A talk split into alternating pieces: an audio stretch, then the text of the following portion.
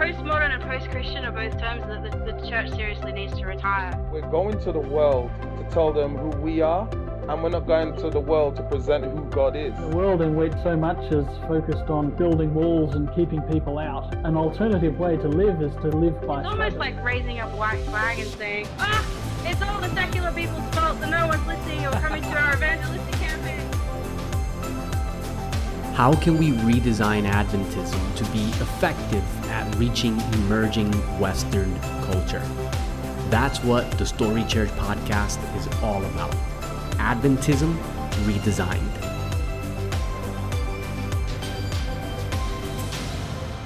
Hey everyone, it's Pastor Marcus here, and I want to welcome you back to another episode of the Story Church podcast. This season has been an absolute, absolute blast so far.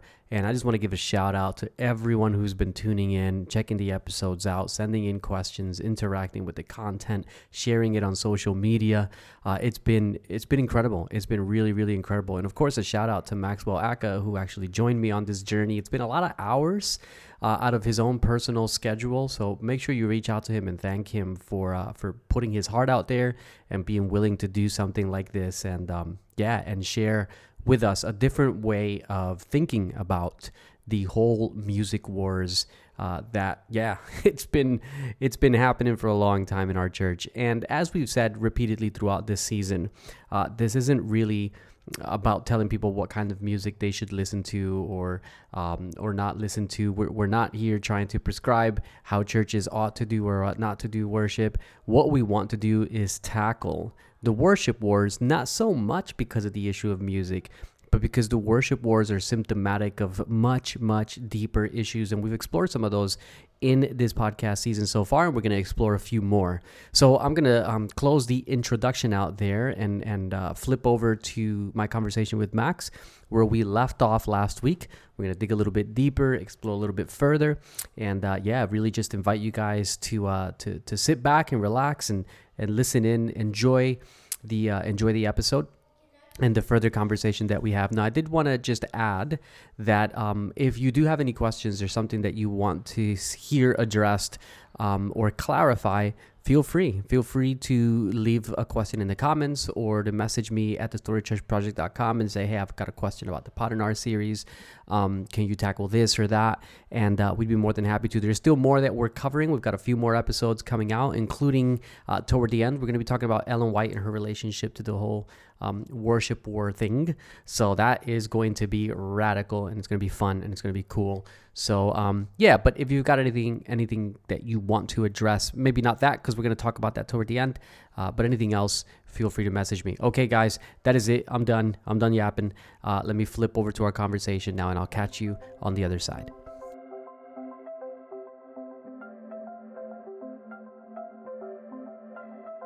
Absolutely. You know, this reminds me of a conversation I, I had some years ago um, at, a, at a church. I was doing a youth program, and there was a um, there was a question that was asked about you know like what kind of um, content we should consume entertainment wise, uh, whether it is we're reading or watching or listening. Um, and of course, the conversation quickly went to, you know, whatsoever things are true, whatsoever things are noble, whatsoever things are pure, of good report, think on these things. And so I, I missed a few lines from the verse, but you know which one I'm talking about. Philippians 4 8. Um, Philippians 4 8. And and I asked everyone in the room, does everyone agree with this? Oh yeah, absolutely. Yeah. Like in every single case, yeah, absolutely. We should only ever consume content that matches this verse. Yeah, yeah. And so then I said, okay. So what if I gave you a book? And in the book, one of the main plot lines is that a woman is raped. And after she's been raped, her body is cut into pieces.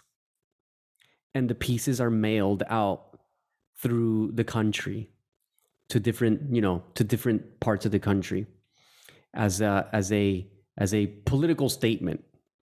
You know, I suppose mm-hmm. that's one way of looking at it. Um, is does that book match Philippians four eight? and I could see the faces in the room struggling because everyone wanted to say no, but everyone knew I was talking about the book of Judges in the Old Testament, right? so it's like, all right, Right. how about a book about a king who gets the hots for his general's wife? So he assassinates the general in order to take his wife from him. You know, it's like, no, that sounds like a terrible worldly soap opera. Dude, that's the story of David. You know, so Right. the, that's the problem i think is generally if if you if you take that at face value black and white then uh, philippians 4 8 for example how much of the bible itself can you not read because it's not all lovely and it's it's not all good report Pure and noble. and it's not all pure and noble. There's a lot of ugliness and mess, and you know some of it borderline just disturbing. Yeah. Um, and so you really have to contend with that, and and I think that tends to be my struggle because I, I want to bring back the idea, the main theme that we're sort of orienting all of these thoughts towards, which is post church mission as a church. Um, when we and we see this reflected in the worship wars, but I think it's obviously deeper than the worship wars. It's a part of our expression as a church altogether. Is that there seems to be a an an edge of the emotional spectrum of humanity that we're comfortable with and then there's the rest of it we we want to discard or repress or tuck away um and and so what that does then it, it that that might express itself in our in our worship scenario right? Or in how we talk about entertainment or you know um the consumption of of ideas. But when it boils down to what kind of community do you create when everyone is surrounded by this general mood that there's an aspect of the spectrum of emotions that we can embrace and then the rest of it we have to repress Wh- what you end up with is communities of people that are fundamentally inauthentic right. because they don't know how to express the full spectrum of emotion and they don't know how to inhabit a space where that full spectrum of emotion is welcome and embraced mm-hmm. in a healthy way. And so what we end up with is these phony communities of people where everyone shows up with their Sabbath face Right. and they walk into the church, "Oh, how are you doing? Oh, I'm doing great. Happy Sabbath," you know, with their Bible under their arm, but they just had the crappiest week of their life, right? And- and we we don't know how to live within the full spectrum of emotion. And then it becomes then very easy and very convenient to not really wrestle too much with the parts of the Bible that contradict our sort of uh, as you as you mentioned our heavily filtered um, high class Eurocentric way of expressing ourselves because the Bible doesn't match that. You know, like you said, David in the Psalms, you know, where he's he's talking about, you know, he's in in in in some of his Psalms, he's asking God to like slay his enemies Right. you know? Like this doesn't match jesus you know pray for those who persecute like G- david is like you know slay my enemies and you know and and and and the way that he uses the language that he uses is heavy heavy heavy. And we see this you know in in the psalms we see it in um uh, like you mentioned jeremiah and a lot of the minor prophets. And there's a deep protest Mhm. within the prophets in in in a lot of their writing right? And and and and this is a point i'd love to get your thoughts on this. There's a deep protest embedded within their writing. I remember i was i think it was nicholas miller who i interviewed some years ago who said um, worship in the west if the wor- is the worship of um, thankfulness or celebration whereas worship in the east or in in you know in um in thir- in the more third world scenarios is the worship of lamentation Mhm.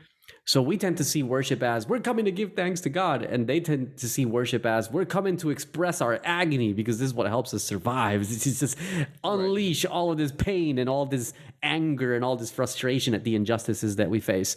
Um, and and you see this throughout scripture. You see this full spectrum of emotion. You see this protest of the nations and their injustices. You know read the book of habakkuk for crying out loud or man Yeah, that's Habakkuk heavy a- stuff you know Interesting The- with the- Habakkuk. Um, sorry, I, I cut you off there, but go for it go for it yeah it, it came it came to my mind with Habakkuk. Um, chapter three is a song. of its own, right? That like it gets its own superscript and title within Habakkuk that's identifiable as its own song, and it kind of breaks from the first two chapters, right? Mhm. And it's interesting. Uh, the word that it's used there is like this song that Habakkuk wrote according to or like on the theme of Shigayon, right? Um, I did a paper on this in my undergrad, so I have all this useless information in my head. But it's it's a term that's only used twice. It's in Habakkuk one time and in a, a psalm, right? One of the Hmm. psalms. Um, and it's kind of it's one of those Hebrew words that's like not entirely clear. It seems to possibly have something to do with like shaking or reeling, Mm.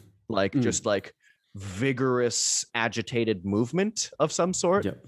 Yep. Um, and you know, in my analytical, scholarly mind, I'm like, oh, okay, so this is some kind of song that is very lively, and in both cases, it it's kind of like God thrashing and destroying through the earth and overthrowing his enemies and stuff, right? And Mm. in Habakkuk's mind, probably like, you know, sending the Chaldeans packing, you know, Yeah. because like they're Yeah. about to send us into exile. So one day he'll vindicate us or whatever, right? That's right. yeah. Um, and you know, in my not so analytical mind, I'm like, see, they had heavy metal songs. Like, what are you talking about? they, they had headbanging well, like songs. just like listen to the way the book of Habakkuk starts. Uh, the prophet, Mm. the prophecy that Habakkuk the prophet received. Habakkuk's complaint. This is how the, the book starts. How long, Lord, must I call for help, but you don't listen?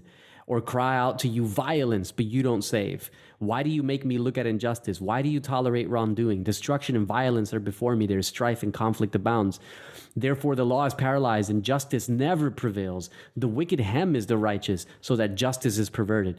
The, the whole thing starts out with Habakkuk complaining, and he's complaining to God, right? He's expressing this emotion. And I'm like, this doesn't fit our traditional hymn mood. Like you, you, you don't turn that into it, it doesn't it doesn't fit that right. And and here's the thing: even when we talk about protest, which is deeply embedded um, within within the the the prophecy and the psalms there's this protest of injustice there's this protest of um, you know systemic and humanitarian suffering. And the thing that i find interesting is that for all of the criticisms that we layer against rap and rock metal in the mm-hmm. church those types of songs actually have a deep history in protesting injustice. Yes, they've been commodified and turned into something that they not necessarily what they originally intended to be, but the roots of those styles of music are deeply embedded in a protest of injustice. I think of uh, you know, there's that famous song. I can't remember the name of it. It's a Metallica song, which basically a a, a, a, a lamentation of the war of nuclear war. Um, yeah, that's a song. It's a popular uh, one. One. One. One, that's right. Yeah, it's a lamentation of, of, of nuclear warfare Yeah. and the injustice of war altogether. I think Vietnam was a deep um, uh, backdrop in that song, and and so you know it's it's amazing then because the styles of music we tend to look at and say, oh, those are satanic, actually captured the full spectrum of emotion of Scripture way better than the ones we say are sacred. Right. And, And I'm like, uh, we got something to wrestle with there. yeah. Well, and it, so I've often find myself finding the word rock kind of interesting. And this is uh, this is a pun. This is a this is not a scholarly point. It's a poetic point. But when Jesus says like if these children are silent, then the rocks themselves will cry out. I think when it Mhm. comes to existential questions of humanity, existential questions of spirituality, again, just inhabiting our full humanity, the church has gone silent. And proverbially speaking, the rocks, I mean, the rock bands are crying out. Um, you know? yeah, yeah, absolutely, man. That's a really. Rocky, are you okay? You okay, buddy? Is that My your dog dog's is making weird noises. Yeah, his name's Oh, Rocky. okay. Oh, look at that. That's perfect. There He belongs in this podcast. Put him on. Let's Yes. get let's get his thoughts I think about the rocks uh, crying out. Train of thought. Well, let me let me let me um let me bring you back to train of thought by asking uh, one more question about music and this supposedly negative emotions. Um, sexual fantasy Oh yeah. and the Song of Solomon. The book, by the way, that if you were a Jewish kid growing up in a Jewish community, you were not allowed to read. Until you had basically gone through bar mitzvah, right? You were considered um, An adult. An adult. Mm. Uh, I'm not sure what the female equivalent of bar mitzvah is in, in Jewish culture. Is is there But is there maybe bat I mitzvah? think bat mitzvah. I I think that that might be. I've heard that before, but I'm also not Okay. Jewish, so I couldn't tell you for certain. The point is that this is a book that Jewish communities understood to be deeply sensual. And they wouldn't allow you to read it as a kid. That's the point. I mean, it's one of those Um, things where it's like it's pretty blatantly obvious if you just read it at face value. You're like, ah, that's an innuendo. That's barely Mhm. an innuendo. That's just the name of a body part. Like, I, Mhm. uh, you know, like I don't know. It's hard to avoid it. You know. Yeah. So how do we square this with our typically Victorian repressed sexual culture in conservative Oh, yeah. Christianity? Yeah, I mean, the first thing that I think is important is that we have to acknowledge that like repression is a factor at all. Um, and this is this is one of those things that I think is uh and it's fascinating once you start digging into it because there's just a bunch of layers. I'm I'm trying to pull up uh, a passage right now. Okay. Song of Solomon chapter 7 verses 1 to 5, okay? Maybe I'll Mhm. read all of it, maybe I'll kind of jump through. Okay. How graceful are your feet in sandals, O queenly maiden? Your rounded thighs are like jewels, the work of a master hand. Your navel is a rounded bowl that never lacks mixed wine. Your belly is a heap of wheat encircled with lilies. Your two breasts are like two fawns, twins of a gazelle. Your neck is like an ivory tower. Your eyes are pools in Heshbon by the gate of Bath Rabim. Your, your nose is like a tower of Lebanon overlooking Damascus. Your head crowns you like Carmel, and your flowing locks are like purple. Uh, a king is held captive in the tresses. Okay, so obviously it's a description of a woman. Obviously, the the metaphors are not meant to be visual. Otherwise, this is a bizarre looking person. Um, you know, like uh, Hebrew metaphor is clearly not working the same way English metaphor is. The reason I mentioned this passage is that um, I am not a huge fan, but I would, you know, for a avowed metalhead, I'm a surprisingly big fan of Rihanna. Just Rihanna's Okay. great. I, I'm a, I'm a big fan. I- I'll I'll just say that. Um, I was watching the music video for the song "Work." I don't know if you've seen it. Probably a lot of people. No, I'm not not a not a not a Rihanna fan. No. Okay, fair I, enough. you know, it's just full disclosure. I'm more of a chill step guy. oh, I'm really, okay. I'm really, I'm, I'm totally into the chill step. you give me that vibe. Yeah, yeah. I totally I'm, I'm a chill step guy. Yeah, That's cool. Well, I, I respect that. And John Mayer. Yeah. Oh yeah, nice. Yeah, Yeah. I'm I I respect John Mayer a lot as a songwriter, as a guitar player. Mm. Super good musician. Um, but in the music video for the song "Work," um, you get like 15 seconds in, and you'll see what I'm talking about. Basically, right before she starts singing, they're in this like this venue. It's actually in. It was shot in Toronto, so I I literally know where this place is. Um, but it's shot in this venue that's like kind of restaurant, kind of nightclub. And the first shot is her like getting out of the car, walking in. And one of the establishing shots as she's just about to start actually singing the song is this this camera sweep from her feet, like very slowly up from her feet up to her face. And then when it gets there, she starts singing, right? Obviously, you know, it's it's meant to be like provocative to the viewer, right? It's like, look at this beautiful woman, like every last detail. I mean, it's it's one of those things that I mean, if you listen to like feminist film analysis, they'll just be like, oh yeah, that camera move, that the male gaze, you know, and you know, respect to that perspective as well. I think there's a lot that could be said there, but it's just interesting to me that that camera sweep from feet to head is literally the structure of Song of Songs 7 verses 1 to 5. It literally starts Yeah, yeah. it literally Mm. starts at her feet and just says like i'm going to look you up from your feet all the way up to when i finally get to your eyes right? And it's very deliberate. It stops at each body part along the way and describes it right? That is that is not subtle you know? Mm-hmm. Like that is like i'm looking at you and i'm looking at every inch of you. It's actually interesting. I don't i'm, I'm not going to waste time by trying to find it. But if you go earlier in the song of songs there is also a description of the man from the woman's perspective and interestingly it starts at his head and i'm not sure if it actually ever does get to his feet so um, it stops a little before take Yeah. from that what you will uh, but this is the thing a lot of people are married, pun intended, to the allegorical um, interpretation of the Song of Solomon. You see where the pun comes from. Um, They're they're married to this idea that like, oh, Song of Songs is primarily about the marriage between Yahweh and Israel and or Christ and the church, and that is the um that is the interpretation. That's that's why this came to us is like God's love for us is like this. Well, I'm sorry if my relationship to Jesus is anything like Song of Solomon chapter 8, that means I'm a palm tree and my breasts are like its clusters of fruits and Jesus is going to climb me and grab my fruits, which I Yeah. don't think describes my relationship with Jesus at all. You know?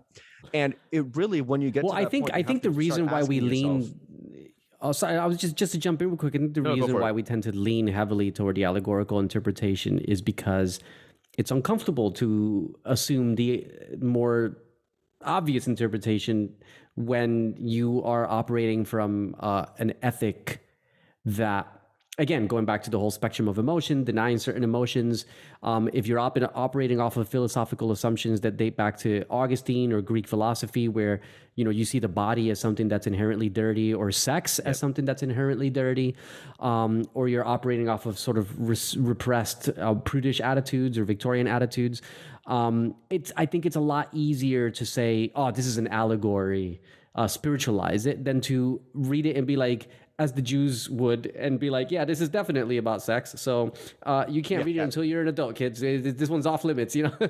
right. yeah. Yep. There's this hilarious meme that I don't know. It really, it probably won't register in describing it, but basically, um, it's a photo of like a woman's eyes and her her face are is like kind of behind a veil, um, and then there's text in two different places inverted. So there's normal text and then upside down text, um, and the normal text says me reading the Song of Songs as a kid, and the way the eyes are positioned in the photo, it's like um kind of horrified right? Like the, the whites above the pupils are showing it's like yeah, oh yeah. oh dear me.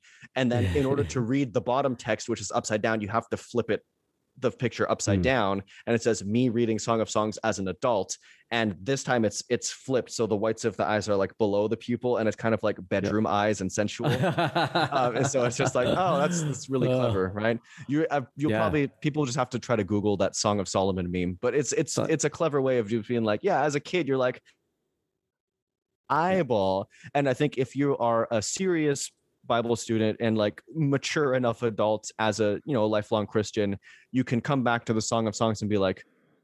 I'm glad. I'm so glad this is in the Bible. Like, thank God this is in the Bible. You know, like, Yeah. cool. We're all Well, here- here. We all feel this. You know. That's right. Yeah, and here's what I think at the very least, um, because obviously the the theme of um, you know how the church has historically framed the conversation on sexuality and how we relate to that. Again, going back to some of these philosophical assumptions that dehumanize or or demonize the body, the physical pleasure, etc. Um, it's is is almost in and of itself eh, like an entirely separate series. There's a lot to unpack there. There's a Oh, lot yeah. to unravel there.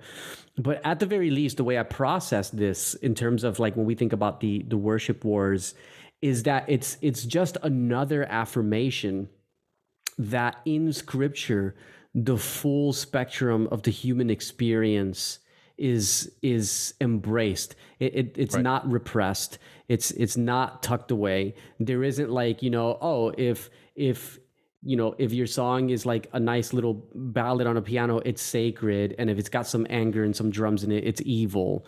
Um like there's there's clearly in scripture an embrace that says look what it means to be human the full expression of what it means to be human um there is sacredness within that can it be perverted of course i don't think anyone's debating that but Sure, of course. but does it need to be repressed No, Mm-hmm. there, there's a healthy way of, of approaching this. There's a healthy way of expressing this. There's a healthy way of celebrating this, where rather than relying on the the filters of particular high cultures within our history, within Eurocentrism or Anglocentrism, um, we can actually go back to Scripture and say, look, we can actually rethink the worship experience based on Scripture as something that can embrace the full spectrum of human experience in a healthy, redemptive, uh, beautiful way. And we don't have to constrain ourselves um, or feel that it's unholy to express ourselves outside of the bounds given to us by a particular cultural expression that does not come from the Bible. It comes from human culture, you know? So that's at the very least like a takeaway for me. It's like, you know, we can, based on scripture, liberate ourselves from those uh, super constrained and narrow expressions of, Yeah. of worship and appreciation and lamentation and protest. All of those things can be a part of, of what it means to celebrate God in our lives. Um, And that can be expressed in a, in a multi genre way and uh, in a multivariate way. That that is not just like you need to have a harp and a, and a piano and that's it. You know, I mean, I, I know nobody's going that far, but I'm I'm being hyperbolic to make a point here. I think there are some people who do go that far. I, I would There say probably that there are, are some yeah. people who probably go that far. But no, I think that's a really good way to to put it to summarize it. Um, yeah. are we wrapping up here? or Are we doing more on this one? Oh, oh, it's up to you, man. It's up to you. If you want There's a to, couple uh, things that have want to explore up. a few more. There's a couple things that have come up that I'd li- I'd like to touch on, and this might feel kind of like speed round ish, but I'll try to be brief because. I know I, I know I can be long winded, and you know we we've both gone on like essays during this thing, right? So Are Canadians what- like Americans? Like you just you, when someone asks you a question, you just you have a big response because Australians aren't like that. No, no, we tend to be a little more reserved. Honestly, like Canadians who are like going to the states for the first time are sometimes like frightened by like retail workers. Just- like, oh my gosh, like I think I just met my best friend. No, it's just like everyone has to be like this and just like talking to you. Yeah, like yeah. Canadians, part of the Canadian politeness is kind of like staying out of people's way Yeah. so like yeah. we're, we're not as like boisterous as americans which is Yeah. it's interesting because from a certain point of view it almost makes americans seem like they're more outgoing more sociable Mm. more friendly which is supposed to be the canadian stereotype but like our, our stereotype is really like politeness and it tends Mm. to be i think it comes across to americans as almost cold sometimes because we're just like oh Yeah, sorry yeah. sorry Yep. We we Well, I, apologize for I, I, everything I had to I had to learn that here in Australia because like here in Australia, if someone asks me, "Hey, how you doing?" You know, uh, I'm gonna I'm gonna tell you my my whole life. You know, oh yeah, you know, um, this happened and that happened and blah blah blah. And I I keep getting these Australians just kind of staring at me with half dead eyes, and I'm like, "What's going on?" And then, uh, you know, it's interesting because eventually I realize when you ask an Australian, like if an Australian asks an American how they're doing, they'll get a whole story, eh, possibly even a Brit. But if they if an Australian asks an Australian how they're doing, yeah, good. right That's it. It's over. You know. yeah exactly So I had to, So I, had- I had to learn to, to like turn my uh, yeah yeah. I had to learn to turn my um, American brain off a bit when people ask me how I'm going. Yeah, good. That's anyway, okay. So you wanted to touch on a few more things? Go for it. Yeah. So one of the things that will come up with this inevitably when we talk about the the negative emotions thing, right, is like, okay, cool, thanks for the the history lesson and the style lesson about the lamentations and the blah blah blah whatever. Please tell me how in the world I'm supposed to incorporate that into my local church. Right? Like, please tell me how is that supposed to be incorporated into a local church worship context? Because like hate to break it to you, but none of us are rappers, none of us are metal singers, and I hate to say it, none of us can dance. So what do you want me to do? And and that's that I think that's a very fair thing for people to raise. And also when it comes to some of the things we're talking about, people will maybe say like, "Oh, okay, so you just want us to start like throwing in songs about like out out of control rage and like baby head smashing and like war in our is that what you want? Is that what you want? And like, there's two things I would say. I would be like, one, if it's an American asking me that, I'd be like, well, just make sure you keep the national anthem and the flag far away from your sacred space. Uh, if you can do that for me, we'll be off to a great start. And try not to do anything in your church service that like glorifies the military for some reason, you psychos. But um, that, of course, is just my opinion. But you know, also Babylon has fallen. But anyways, um, I, I would say to the very practical question, one, um, we need to take some cues from our more liturgical liturgical brethren uh, in other denominations and just like read the psalms in our church services you know? Like that wouldn't be that difficult for us to do is to incorporate the reading of the psalms or even responsive readings of the psalms recitation of memorized psalms like goodness me we could do better with like corporate memorization and recitation of scripture. Like there's nothing un- it's deeply biblical to do that but like why is that not a part of our church services? Um, nt wright has this phenomenal book uh, it's a very tiny little book but it's called the case for the psalms and it's just his uh, whole thing on like why christians desperately need to get back into the language of the psalms um, Mm. and and using them as a vehicle to express ourselves. Because I think, if anything, the Psalter and the, the Scripture overall can teach us how to inhabit our emotions better. And I get Mm. the sneaking suspicion that many of our people are not living in those texts as much as they could be. And I, I really do Yeah. think that the Bible can reacquaint us with our humanity if we've been disconnected from it. So Mm. my first tip is like, y'all get back in scripture and let's engage scripture corporately. Don't just yell at people to read it when they go home. Like, no, we're all here. Let's actually read it together, you know? Um, so there's that. Actually, now that I think about it, uh, to to bring back NT Wright, um, he I, I listened to an audiobook that he narrated himself um, last year. It was called God and the Pandemic. Highly recommend it. Great reflections on COVID 19 by NT Wright and where is God in the midst of all of this.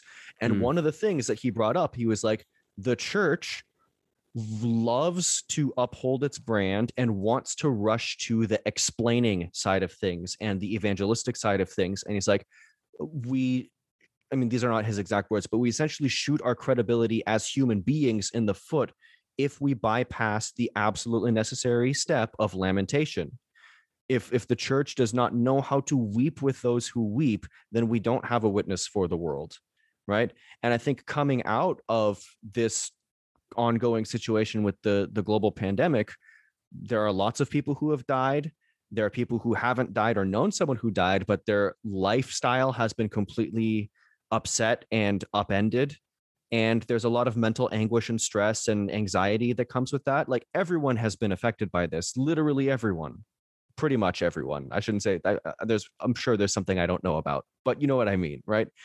The the whole world has been affected by this and if the church can't lead the way in knowing how to grieve well and really pour everything out on the altar you know what what do we have to give to people if we don't know how to be if we don't know how to be the hired mourners who come and make it okay for everyone else to cry you know it's i mean that's a thing we should we could touch on too. People will say these things about emotion like oh the lights and the smoke machines and the amplifications it's all emotional manipulation to make you feel something that's not real. I'm like okay well first of all like feelings in a certain sense are all not real like they're all mm-hmm.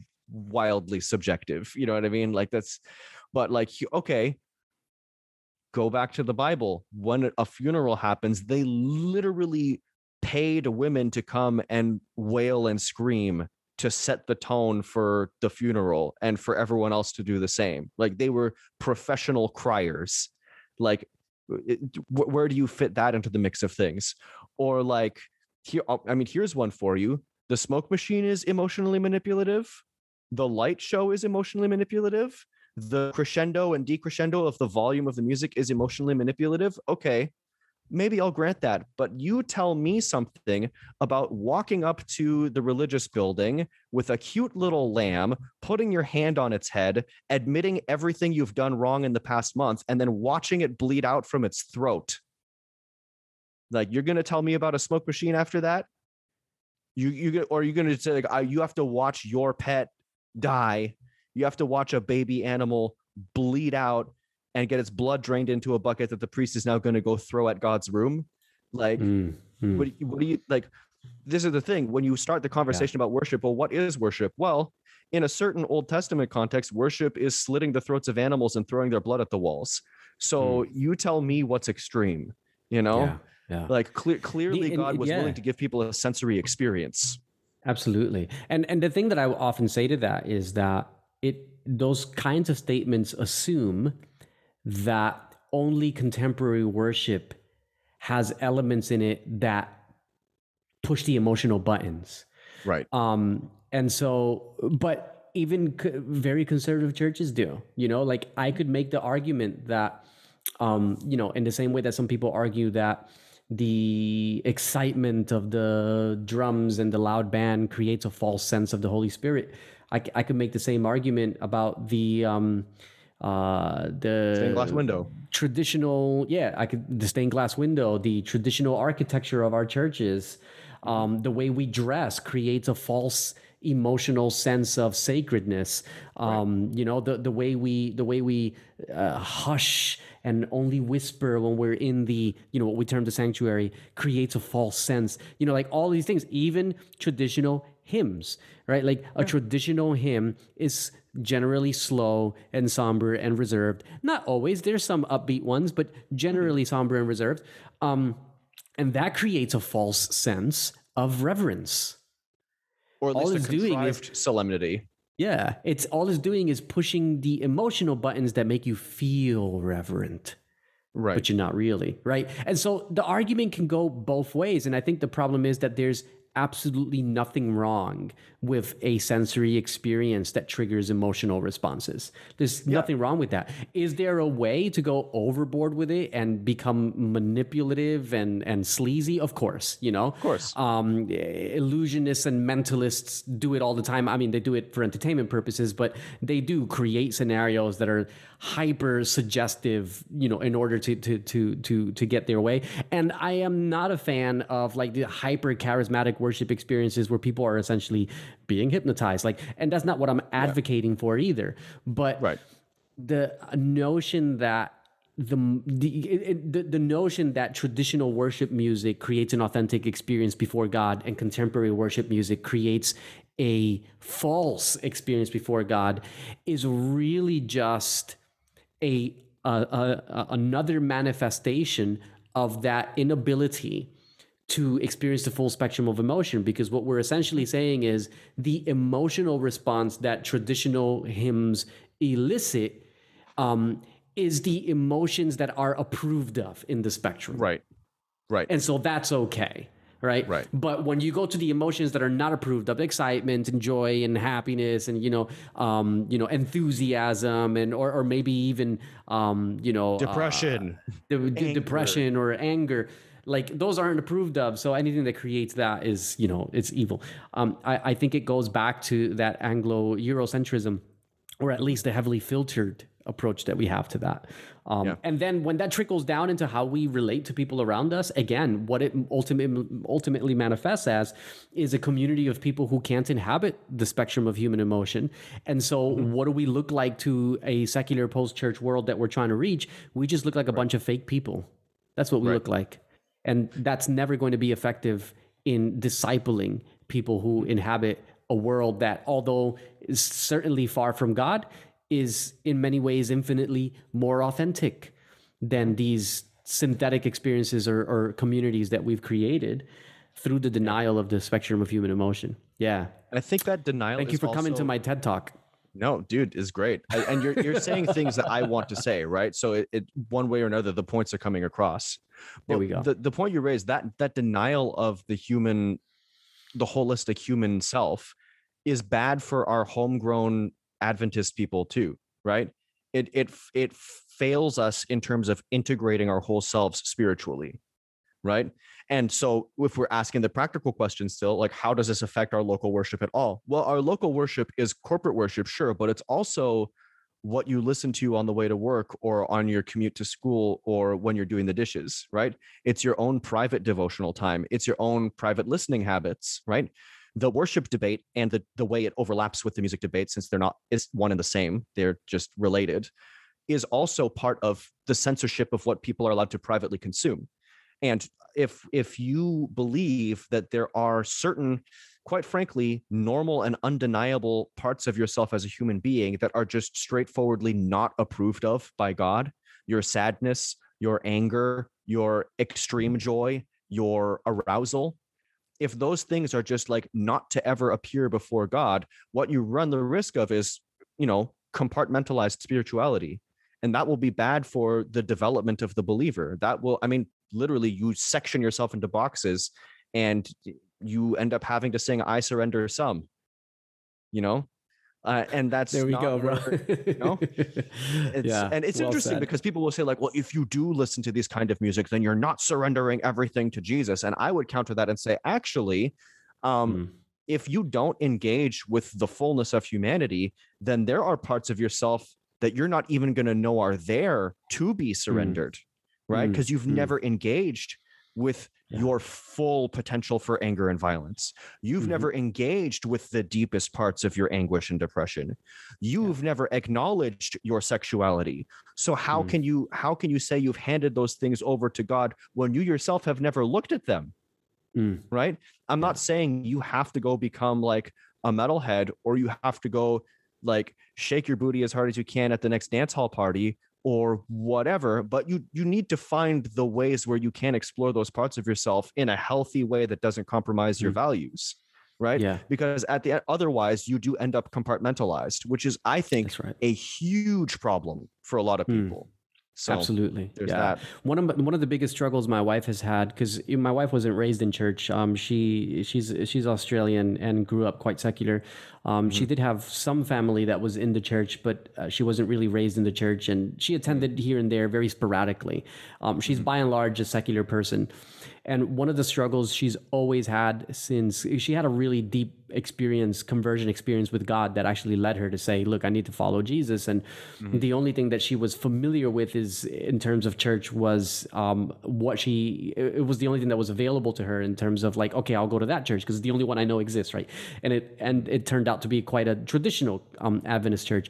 But then she also attended m- more contemporary ones, and the thing that she struggled with from day one, even to this day, is she's always felt that um, Christians, at least in the Adventist, you know, sort of ecosystem that she's familiar with, um, there's always some sort of a wall. There's always a wall.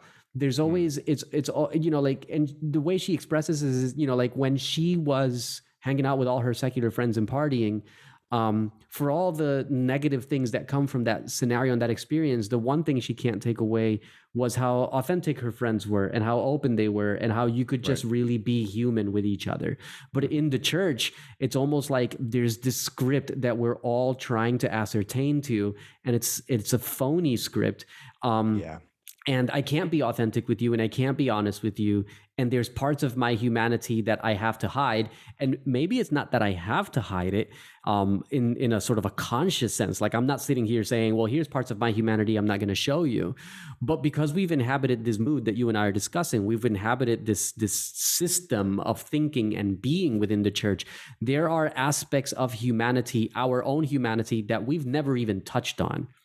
And so when we engage with a person who has touched on all that, all they see is phoniness. And all they see is like, there's walls here. Like, there's for some reason, I just can't be human with you. Like, what the heck is, you know, like, and, and, and, and so this is an experience I think a lot of secular people have when they come to church and they see the script at play, you know, and, and, and, and the, you know, the sort of the, the there's a, there's a, there's a holy, there's a sacred God voice, you know, Right. um, and I used to do, man, if you listen to, I can't listen to any of like my really old sermons because every time I got up to preach, I, I would flip from talking like a human being to using the sacred God voice in my Oh, sermons, yes. brothers and sisters. You know, it's like, it was all an act, you know, it was Right. like nobody talks like that. And I never talked like that. But for some reason on the stage, I had to put the sacred God voice on, you know, so all of these things for us, they're normal. right Um, and then when someone steps in from the outside, they're like, wow, this is weird and fake and cultish and bizarre. And yeah, no, no thanks. And that's a problem in mission in, in a post church age um, where people are even more sensitive to those types of things. Uh, I think we have a lot of deconstructing to do. Um, in order to emerge. And, and look, ultimately, you know, just go to, to, go back to your question about like, oh, so what do churches do practically in terms of like their worship space? Um, I I don't know. I mean, I, I'm not sure that that's necessarily something there's a formula for. Some churches may continue to sing hymns, and it could be just a practical thing. Like one of the churches I pastor, nobody there knows modern songs, and no one there really knows how to play instruments. So it's like they're just going to play hymns. Like that's what that's what they do, you know. Um, right. But I think if we can change our mindset Mm-hmm. And and if we can change our approach to culture and our approach to diversity, even though we may not practically be able to change things, at least not right away in, in, in terms of our own local communities, the change in mindset, the change in philosophy, the change in our approach to cultural diversity mm-hmm. will itself begin to nurture a more authentic experience within our interpersonal relationships and with how we relate to people who are different to us.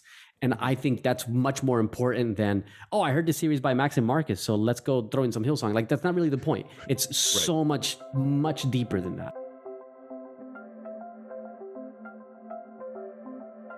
That's it for today, everyone. We are out of time, but if you tune in next week, this is going to continue for quite a few episodes. So make sure you keep tuning in, like, share, subscribe, tell your friends about it and uh, enjoy the journey along with us. In the meantime, if you haven't had a chance to do it yet, I invite you to go to the storychurchproject.com and check out the new Bible study guide, The Road, A Journey Through the Narrative of Scripture. The second edition is now available. And this is a Bible study set that's been specifically designed for communicating the narrative of redemption, the story of Scripture to millennials, Zeds, uh, post church, unchurched, postmodern generations. Make sure you check that out. Get your hands on a copy, and I will catch you next week.